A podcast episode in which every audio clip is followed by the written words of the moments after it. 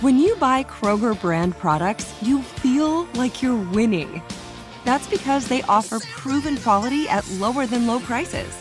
In fact, we guarantee that you and your family will love how Kroger brand products taste, or you get your money back. So next time you're shopping for the family, look for delicious Kroger brand products because they'll make you all feel like you're winning. Shop now, in store, or online. Kroger, fresh for everyone.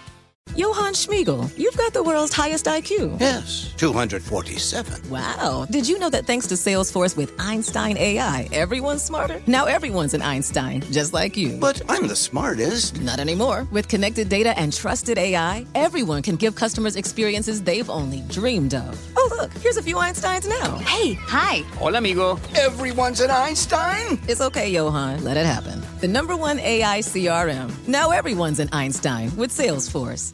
Operation Warp Speed. They're going to be calling it the COVID response. We're talking right now about 2024 jockeying amongst Republicans. Bloomberg Sound On. The insiders, the influencers, the insights. Biden has promised again and again that he will unite the country. Who do you think Biden has to watch in terms of moderate defectors? The House has been voting for this stimulus package basically for months. Bloomberg Sound On with Kevin Cirilli on Bloomberg Radio.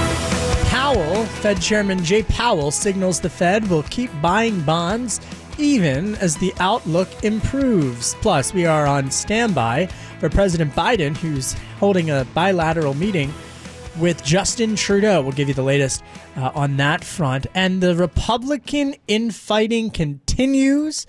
Liz Cheney, Congresswoman Liz Cheney, says Republicans need to recognize the damage done by Trump. We've got a lot to get through. Just uh, if you're joining us, a breaking news red headline crossing the Bloomberg terminal just within the last couple of minutes. GameStop CFO Jim Bell resigns. Again, GameStop CFO Jim Bell has resigned. This, according to Bloomberg, GameStop announcing CFO change in a statement issued today. They announced that Jim Bell, Executive Vice President and Chief Financial Officer, will be resigning from his roles on March 26th of this year. A leading executive search firm has been retained to support the process. Uh, but again, this comes just after, obviously, the intense scrutiny that Washington has placed uh, on GameStop in recent weeks. We begin tonight with the big story the continuing battle over the economic stimulus and the pace of the economic recovery. Federal Reserve Chairman Jerome Powell testified before the Senate Banking Committee earlier today. He signaled that the central bank was nowhere close to pulling back on its support for the pandemic damaged U.S. economy, even as he voiced expectations for a return to more normal. I've got the sound on this. Let's play the tape. The economy is a long way from our employment and inflation goals, and it is likely to take some time for substantial further progress to be achieved. The economic recovery remains uneven and far, far from complete, and the path ahead is highly uncertain. Powell went on to suggest that developments point to improved outlook for later this year. Here's sound on that. While we should not underestimate the challenges we currently face, developments point to an improved outlook for later this year. In particular, ongoing progress in vaccinations should help speed the return to normal activities. Meanwhile, he did somewhat weigh into an ongoing policy debate uh, that has gone beyond Washington, D.C. And he said that he doesn't see the spending rise having lasting inflation impact. Here he is. We expect readings on inflation to move up. That's called base effects. That'll be a temporary effect, and, and it, it won't really signal anything. You could see spending pick up pretty substantially in the second half of the year. And that would be a good thing, of course, but it could also put upward pressure on prices. It doesn't seem likely that that would result in very large increases or that they would be persistent. I want to welcome into this conversation Bloomberg Politics contributor Jeannie Sheehan Zaino and Travis Norton. He is a shareholder at Brownstein Hyatt Farber and Schreck, the former general counsel to the House Judiciary and Financial Services Committee, and a former staff director to Senator Tim Scott on the Banking Subcommittee. Uh, Jeannie, Travis, welcome to the program. Travis, I'll start with you. Do you share or do you see any concerns uh, that Fed Chairman Jay Powell perhaps doesn't feel are there, especially about the effects of increased spending? Uh, thanks. Good to be with you. The um, I, I think there's just a ton of liquidity floating around this economy right now, and so far that has not shown up in the inflation numbers in a meaningful way. I think Chair Powell alluded to a 41 bip increase in uh, recent indexes for inflation. But if you just think about all of the areas of this economy that are running so hot right now, uh, virtually everywhere you go uh, that I've been to in the last few months, housing prices are off the charts. Inventory is very low. You look at things like GameStop, the amount of liquidity that was pumped into that, uh, cryptocurrency, and of course, a $1.6 trillion increase in consumer savings over the COVID era. Uh, it's difficult to see how all of this liquidity in the economy will not come to bear uh, on the inflation number and at some point in the future. Well, now, whether the Fed's inflation target of just above 2% remains appropriate for this economy in recovery, uh, I don't know. But I certainly find it hard to believe that at some point all of this uh, liquidity in the economy is not going to come home to roost. You know, Travis, that's a great point. And and Jeannie, I think when you hear that, and especially fresh off of the the policy debate uh, that our colleague David Westin had uh, during his interview with uh, the Banking Committee Chairman Sherrod Brown uh, earlier today, I want to play for you this, Jeannie, uh, the sound on what he had to say just after Fed Chairman Jay Powell's hearing. Here he is. It's clear, though, that he thinks we need to go big, as President Biden does, as his predecessor, or one of his, well, his, his immediate predecessor, Janet Yellen, who's now the Treasury Secretary, said if we don't go big, if we fall short on this Recovery Act, this Repair Act, if we fall short, we um, there will be a scarring. She said a long-term generational scarring of the economy. But it's fascinating to hear Travis's perspective, Jeannie, but also Larry Summers' perspective on this. And it's just in stark contrast to Chairman Brown and Secretary Yellen. It is, and it was something that is we always hear in these hearings, but I thought it came through so loud and clear today was that both sides were trying to get Powell to support their rationale for mm-hmm. fiscal policy and to support their vision in view of the fiscal stimulus. And he tried, uh, you know, mightily not to take the bait on that. You know, he tried not to wade into that, but in in some way, he, you know, he did he did uh, to, to a certain extent. And I think what stood out to me in addition to that was the fact that, you know, I, I was really reminded as I was listening to him of, you know, Mario Cuomo's 1984 Tale of Two Cities speech, because what we're really hearing is a tale of two economies. And Powell seems to me, you know, understanding that we really do have two economies here. We have people who are suffering mightily as a result of the economic, uh, the economy that's occurred in the wake of the pandemic, and others that are going well. And, and one question is, you know, can they create monetary policy for different groups of people that are suffering in this ways? You know, I heard Pat Toomey say, no, they can't. That's up to Congress. But when you got a Congress that's not working so well together, that's a big problem as well. So, so much went into this sort of hearing that I, that, that I wasn't resolved in my mind, even though the market responded positively. You know, it's, I got to be candid here, Jeannie. I did not think that Cuomo would come up in the first segment. I'm sorry, but that it wouldn't be Governor Cuomo. no, that I'm it would be that, father. you know, you know, and that's. I, I think I should. I'm not going to digress. I can hear our EP saying, "Kev, stay on track." Barada's listening, and I'm apologizing to Travis right now. Travis, I'm sorry. here's how it played. Let's let's try to. Here, here's how it played.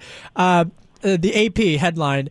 Uh, the AP headline says Fed Powell, Fed's Powell recovery incomplete, high inflation unlikely. The Financial Times. Powell signals quote hope for return to more normal conditions. Uh, Bloomberg headline. Uh, Powell signals Fed to keep buying bonds even as outlook improves. So, I mean, Travis, the, the overwhelming majority of the coverage has been the economy over the second half of this year is going to be looking to improve. But people are divided, the parties are divided, the policy wonks are divided in terms of the effect that the stimulus is going to have in the long term. Yeah, I think that's right. And uh, remember that there's already been approximately $4 trillion of stimulus relief uh, in five bipartisan bills that's already been enacted. The latest of which was in December 2020. That most of that money from that bill um, was not has not even been allocated or spent yet, and here we are again trying to spend another close to two trillion dollars. What what I think you saw today, Kevin and Jeannie, is a Congress that continues to wrestle with their desire to reimagine what the Fed is. Uh, all of last year, people were, uh, after the CARES Act, people were looking, uh, policymakers in Congress were looking at the Fed to establish lending programs like the Main Street Lending Facility, uh, a facility to buy commercial paper, corporate bonds on the primary and secondary market. The Fed became uh, a much larger player on the stage last year in the recovery. Now that those programs have been pulled back, I think Congress is used to the Fed uh, coming in and stepping into a role where you're right, partisan gridlock uh, results in not many things, you know, being able to get done in a bipartisan way. And the Fed, what you heard Chair Powell say today, is basically I'm not the referee here on fiscal policy as much as you want me to be. The things that I do and the tools that I have in my tool chest uh, you know, cause the ocean level to rise and fall, but that's true for all boats. And all of these questions about wealth inequality and income inequality and the uh, disparate impact of this uh, COVID era on black and brown communities and, and communities of color and, and women in the workplace, that's really for fiscal policy. That's the provenance of Article 1, and you, Congress, should be dealing with it. And if you can't deal with it, don't look to me. I'm the Fed. Let's take a listen to what President Biden had to say uh, with the White House domestic policy advisor Susan Rice. They held a virtual roundtable today with black essential workers. And at one point during the event, I was struck by this. The President Biden repeated his push for the stimulus, $1,400 stimulus checks. Take a listen. Here's the sound on that. We're going to make sure you get that extra $1,400 check during the pandemic. Um, that uh, both parties had said they support it even the past president said he strongly supported it. We just got to get it done now. It's really fascinating to see how the final negotiations on this are going to continue to intensify.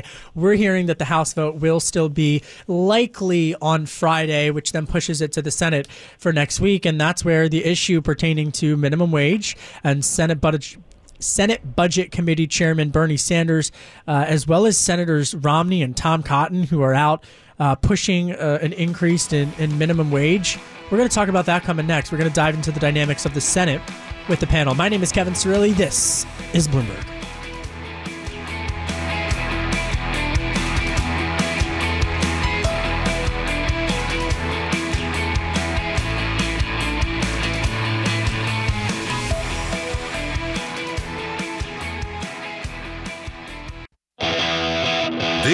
This is Bloomberg Sound On with Kevin Cirilli on Bloomberg Radio. My name is Kevin Cirilli. I'm the chief Washington correspondent for Bloomberg TV and Bloomberg Radio with an all star panel. We've got Bloomberg Politics contributor Jeannie Sheehan Zaino and Travis Norton, who is a former staff director to Republican Senator Tim Scott. How's the senator been, Travis? Uh, he's great. He's promoting. Is he going to run for his- president? I just go right for it. You know, I have no idea. I, I hope he does. He's a wonderful man.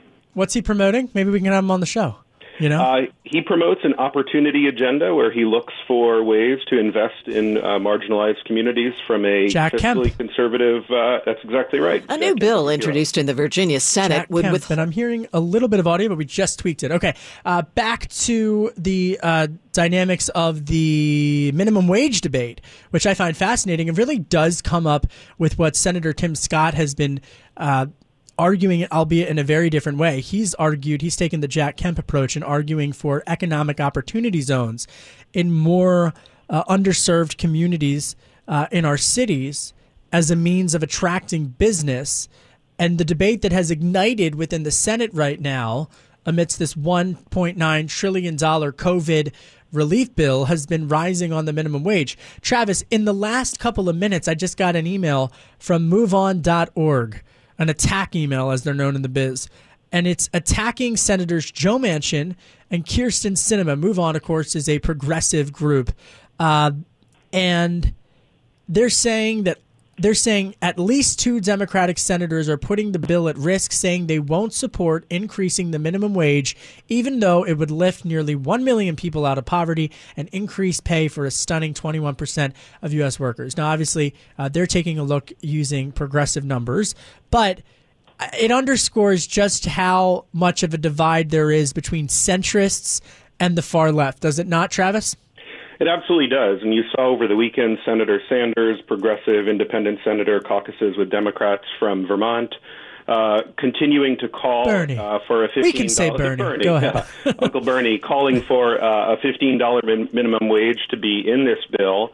Uh, he has said that he will get a ruling from the Senate parliamentarian tomorrow as to whether that provision passes muster under the so-called Byrd rule. Uh, the Byrd rule, not to bore your listeners with arcane procedure, but uh, in a fast track procedure that the Democrats are using to pass this COVID relief bill. Uh, the Senate is not allowed to put policy riders that don't have a close nexus to budgetary impact. So the question is whether uh, requiring private sector employers to pay their workers $15 minimum wage per hour uh, is going to is central enough to the budget that they can do it in this bill. Um, the Congressional Budget Office, of course, nonpartisan scorekeeper for Congress, has estimated that doing so would uh, sh- uh, cost 1.4 million jobs in this economy, which has already seen one out of five retail and restaurant businesses close their doors forever. Um, it would, however, lift 900,000 people out of poverty. So I think the question for Senators Manchin and Senator Sinema is really whether this um, $15 minimum wage is something that needs to be done now under the aegis of COVID relief, or whether COVID relief could be more targeted uh, and they could then Congress could quickly turn its attention to something like minimum wage, but not in the context of a fast track uh, COVID relief bill. And Travis, there's nothing arcane about that. That was fascinating. I love hearing about that. Um, so let me ask you, because you mentioned both Manchin and Sinema, and somebody else that I'm hearing is Jon Tester, and who has said he refused or declined to say whether he would support it. Um, and as you just mentioned um, about the Senate parliamentarian, he wanted to see if they would approve allowing it to be passed. So are you hearing about Jon Tester at all? Because, of course, as we know, Chuck, Chuck Schumer can't afford to lose any one of these now three people.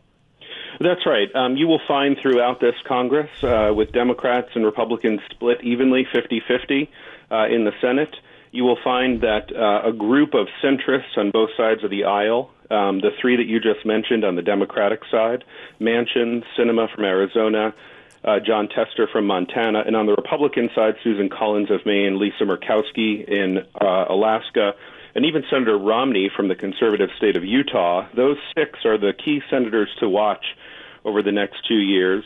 Um, they don't. None of them likes to be alone. Um, there's a fair amount of, I think, frustration from the progressive wing of the Democratic Party at Joe Manchin at the moment because he, in the past few days, has announced that he will vote no on one mm. of hmm. President Biden's uh, picks, Neera Tanden, to be director of the Office of Management and Budget. Let me. And so let me let me jump in, in here though because I want to. We, we only have about a minute left, so very quickly, Senators Mitt Romney and Tom Cotton, two Republicans, Utah and Arkansas, they've rolled out a plan to raise the minimum wage to ten dollars an hour over the next four years, but also to tighten enforcement on uh, uh, workers who are are not documented. Is that going to get any support amongst uh, Republicans in the caucus? Yeah, I think I think the purpose of having uh, Senator Cotton and Senator Romney roll it out together it shows you have the conservative wing and the pragmatic wing of the party uh, rolling out a proposal. It may get support, but it's not going to end up uh, in public law. It is something that Republicans can be for while they stand against yeah. a $15 okay. minimum wage proposal. Travis Norton, come back anytime. Thanks so much. Jeannie stays. Uh, I know I got to let you go, Travis. I know you've got a busy, busy schedule. Coming up next, uh, we check in with with uh, one congressman at the center of all of this. I'm Kevin Cirilli. This is Bloomberg.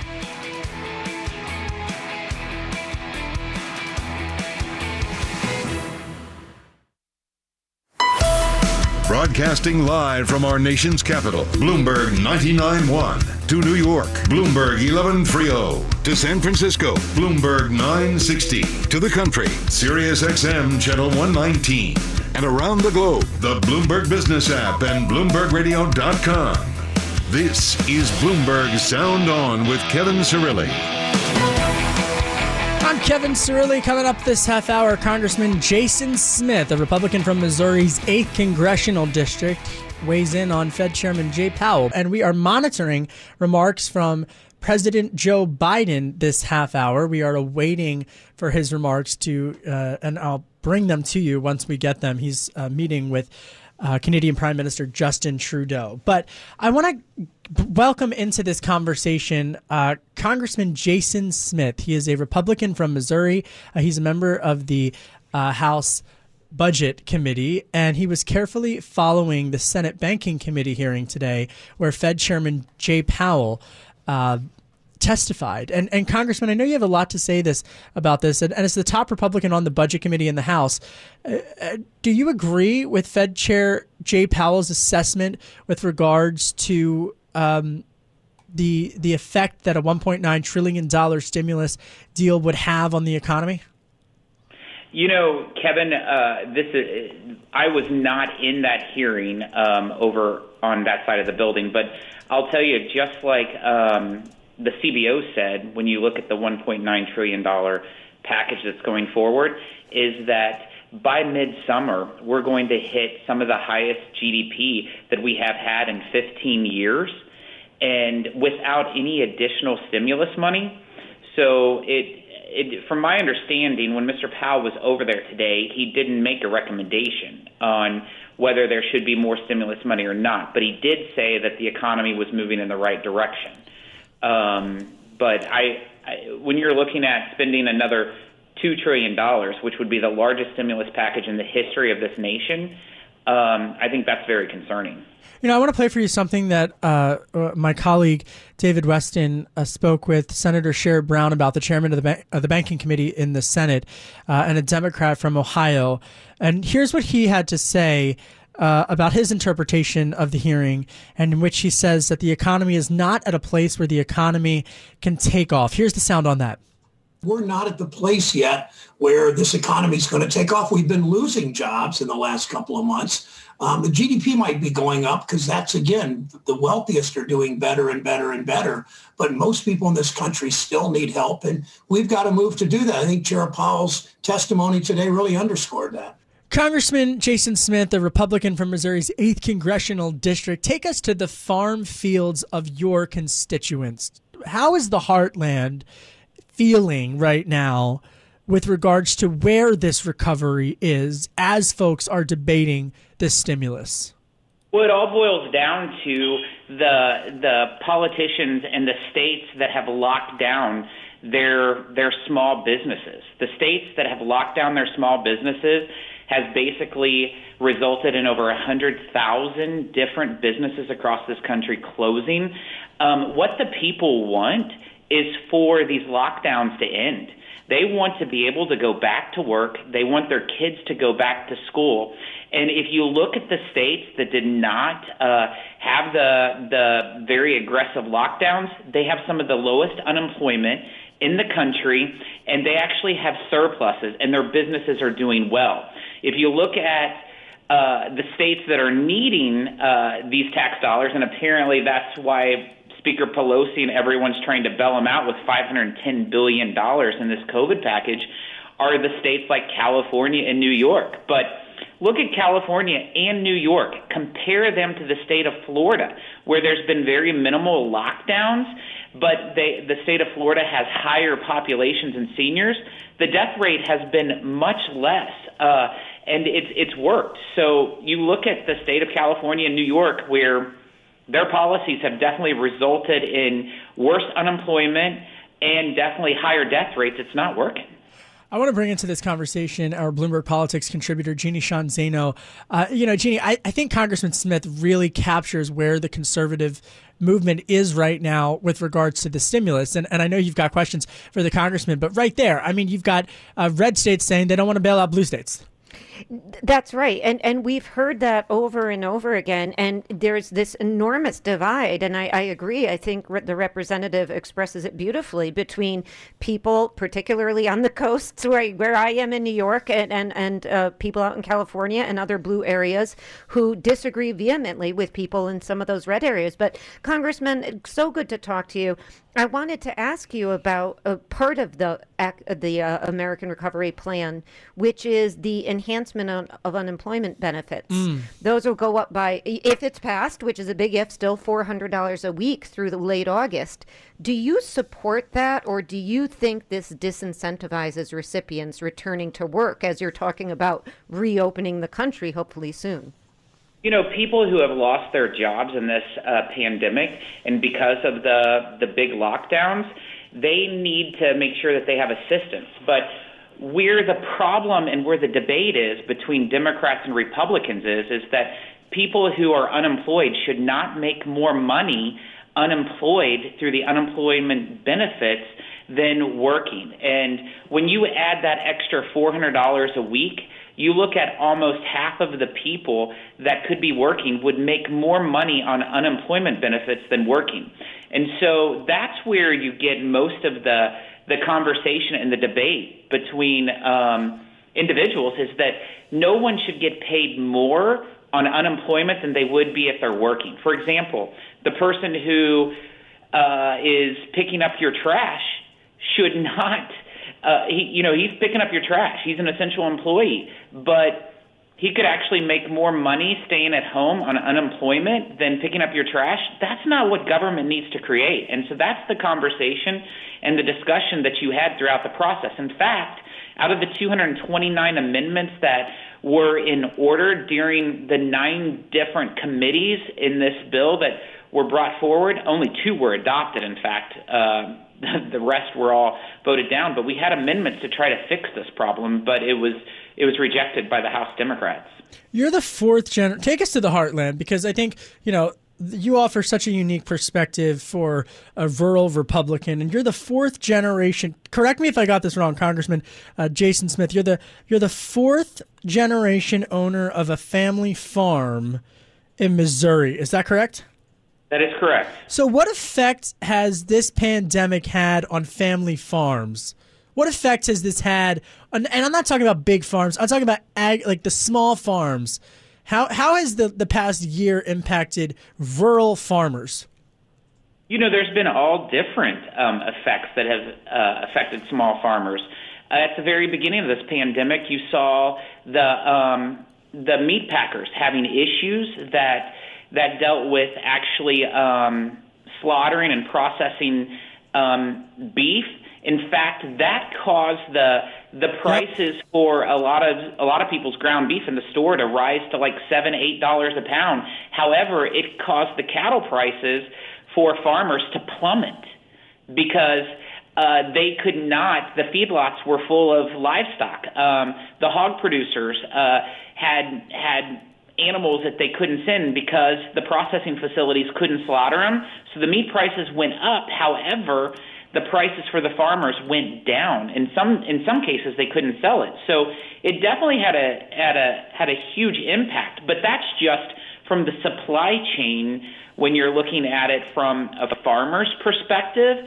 But of course, every farmer. Um, usually a farmer's their sole occupation is not the farm. They also have an additional occupation, whether they were, you know, working at a local small business or they still had their own small business. And so we were very fortunate in the state of Missouri that um, our governor did not have um, a, he did not create lockdowns and and we were open for business and that's why you look at the state of Missouri we have some of the the lowest unemployment in the entire nation you know, let me follow up here though, because an, another uh, dynamic in terms of uh, of agriculture has been the supply chain that it has internationally, and the effect uh, that China has had with regards to to the supply chain from from America's heartland.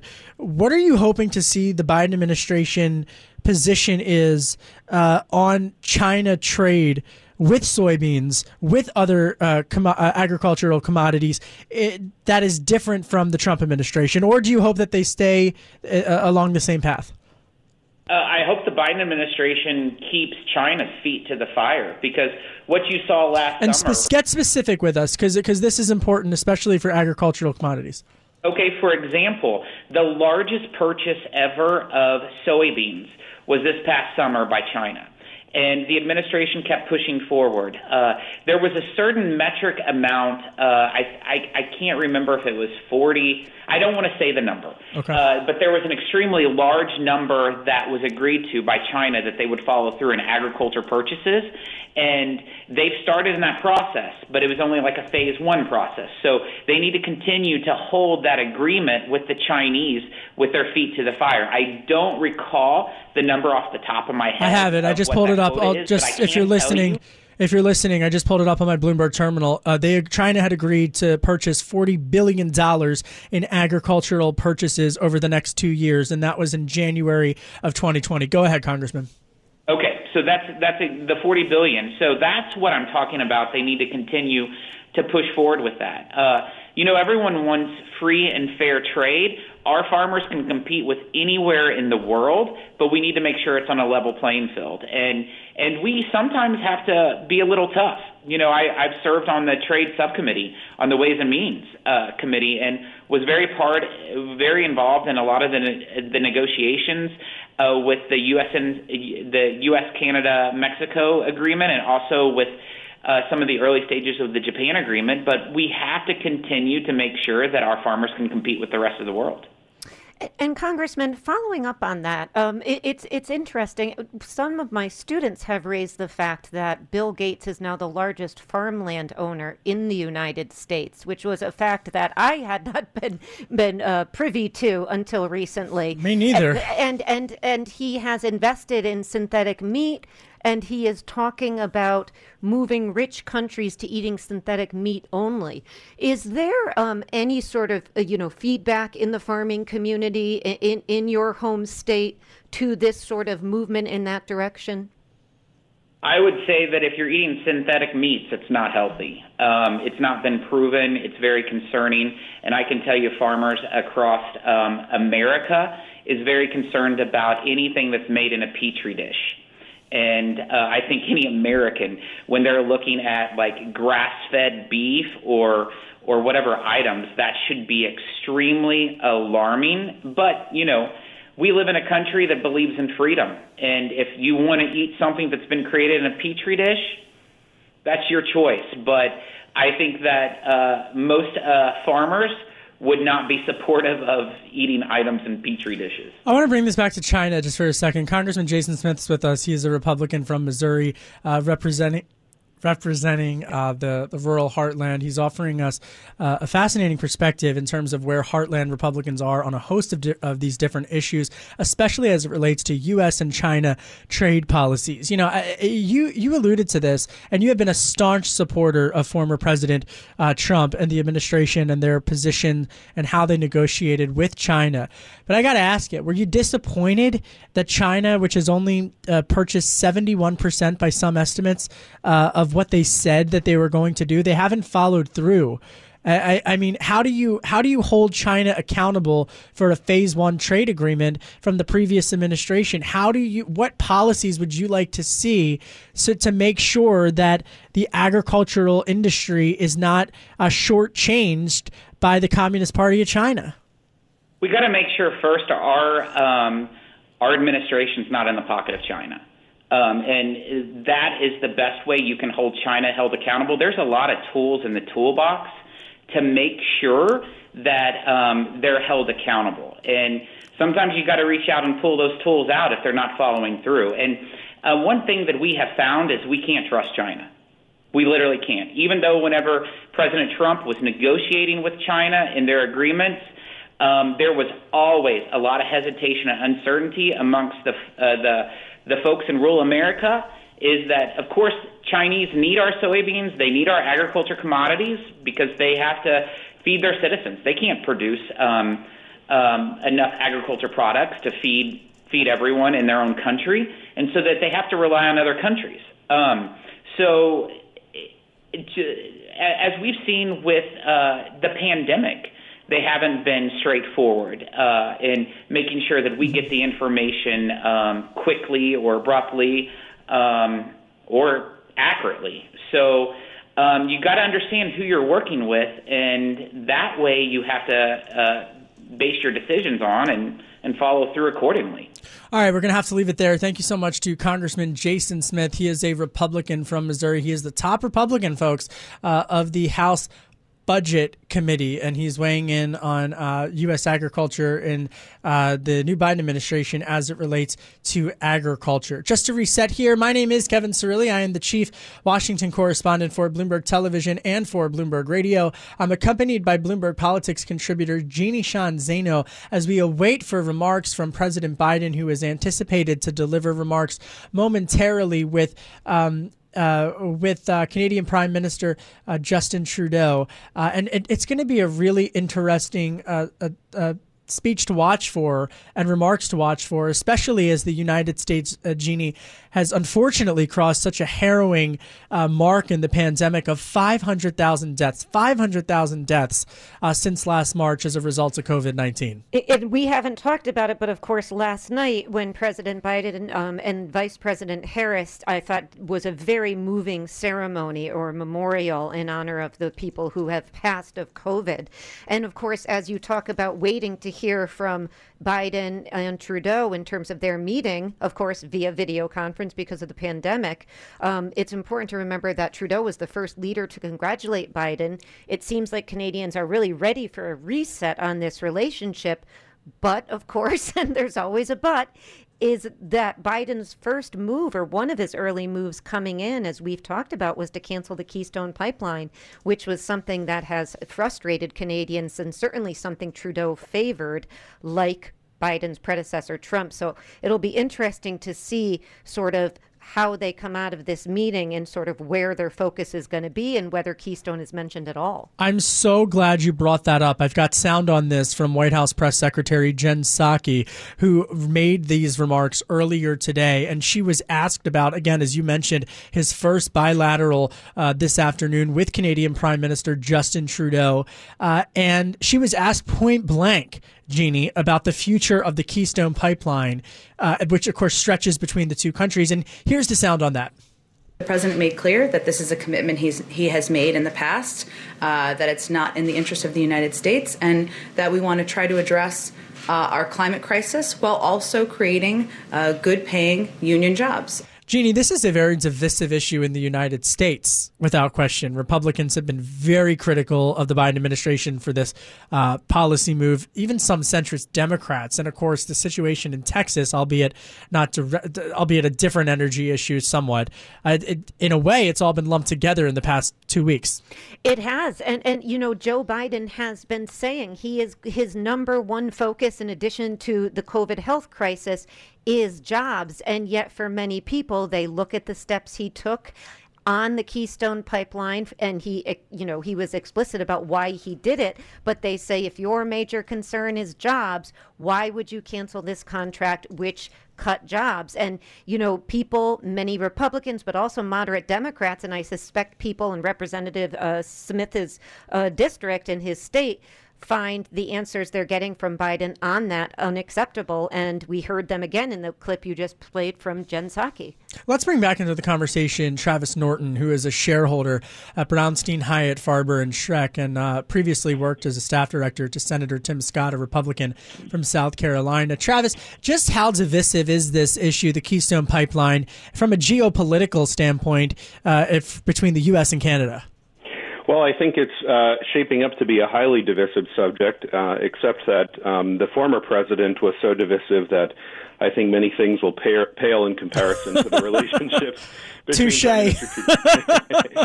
uh, but look, it, it is, you know, to Jeannie's point, it is uh, kind of a strange time to cancel it. This is hundreds or thousands of union jobs at a time when we need uh, more work in this country, at a time when uh, and, and what's crazy is that I think both parties agree uh, at, that at least in the medium term we need an all of the above energy strategy. Really, the debate is about how quickly to get there and who's going to finance it. But uh, to cut, you know, to cut off Keystone uh, pipeline because you don't like oil at a time when uh, the Texas energy grid just suffered the massive uh, problem that it did. I think you know it's just it's just the wrong time, and I think it, uh, this decision should be reconsidered in light of an all of the above energy strategy with a horizon that you know looks out several decades, maybe a century, into converting our energy future in this country. Jeannie, I, I just got to be candid here. The chairman of the Energy Committee is Senator Joe Manchin, a Democrat from West Virginia. You know, I, I mean, this is a centrist. I, he's already written to the Biden administration saying he disagrees with the, with the, with several of these policies. You've got centrist Democrats down in Texas who are who are uh, raising uh, alarms to the Biden administration in light of the, the crisis that occurred there with regards to the the the freeze and the and the grid knockout. I mean, but the chairman of the Energy Committee is not necessarily in lockstep uh, with the Biden administration here. Absolutely not. And and you know it's it's you know very very true when we talk about Joe Manchin that he may be the most powerful person in, besides yeah. you Kevin Cirilli oh. in Washington D.C. I'm a nobody. My parents remind me of it daily.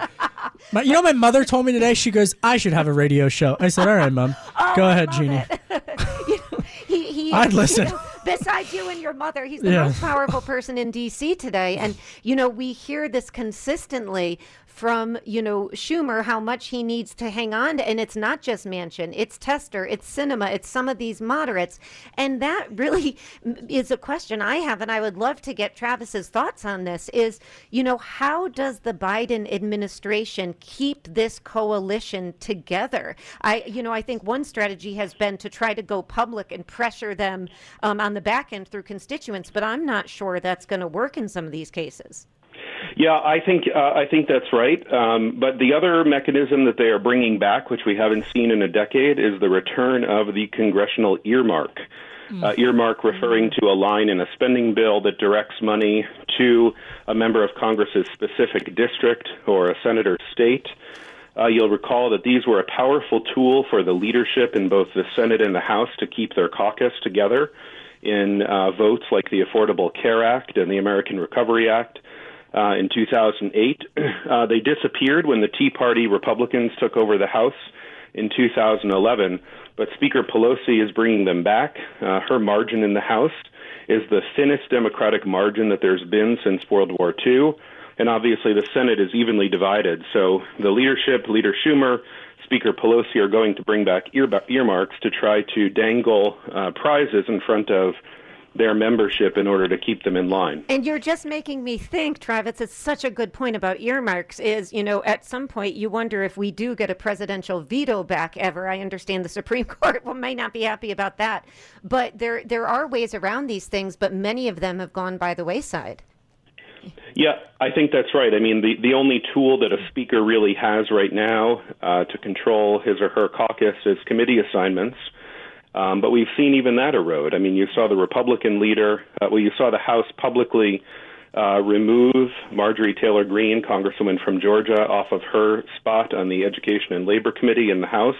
She went to Twitter and celebrated that for about three days. So, uh, in an era where committee assignments matter uh, little to a, a lot of people, uh, and where um, members of Congress and senators have national fundraising apparatuses in place, and don't necessarily need to bring home the bacon to their district, uh, I think you're absolutely right that um, uh, you know the tools right now are limited, and I think earmarks will give the leadership in both houses uh, a much stronger control over their uh, over their members. Travis, you can come back on anytime you want to get wonky and nerdy with us. We really appreciate your insights and your time.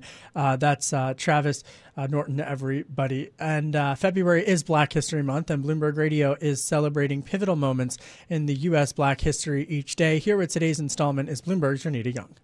On this day in black history in 1979, Frank E. Petersen Jr. is named the first black general in the U.S. Marine Corps. He was determined to serve his country despite racial discrimination.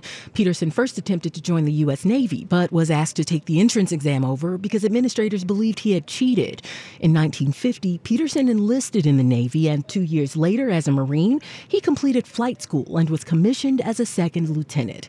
Petersen went on to become the Marines' first black aviator and served as commanding general for the Marine Corps Combat Development Command. Throughout his career, Petersen received several military awards, among them the Navy Distinguished Service Medal, Defense Superior Service Medal, and the Purple Heart. So in 1988, Petersen retired as lieutenant general after serving as special assistant to the chief of staff. That's today in Black History. I'm Renita Young, Bloomberg Radio. And that does it for me and Jeannie Sheehan Zaino. I'm Kevin Cirilli. This is Bloomberg.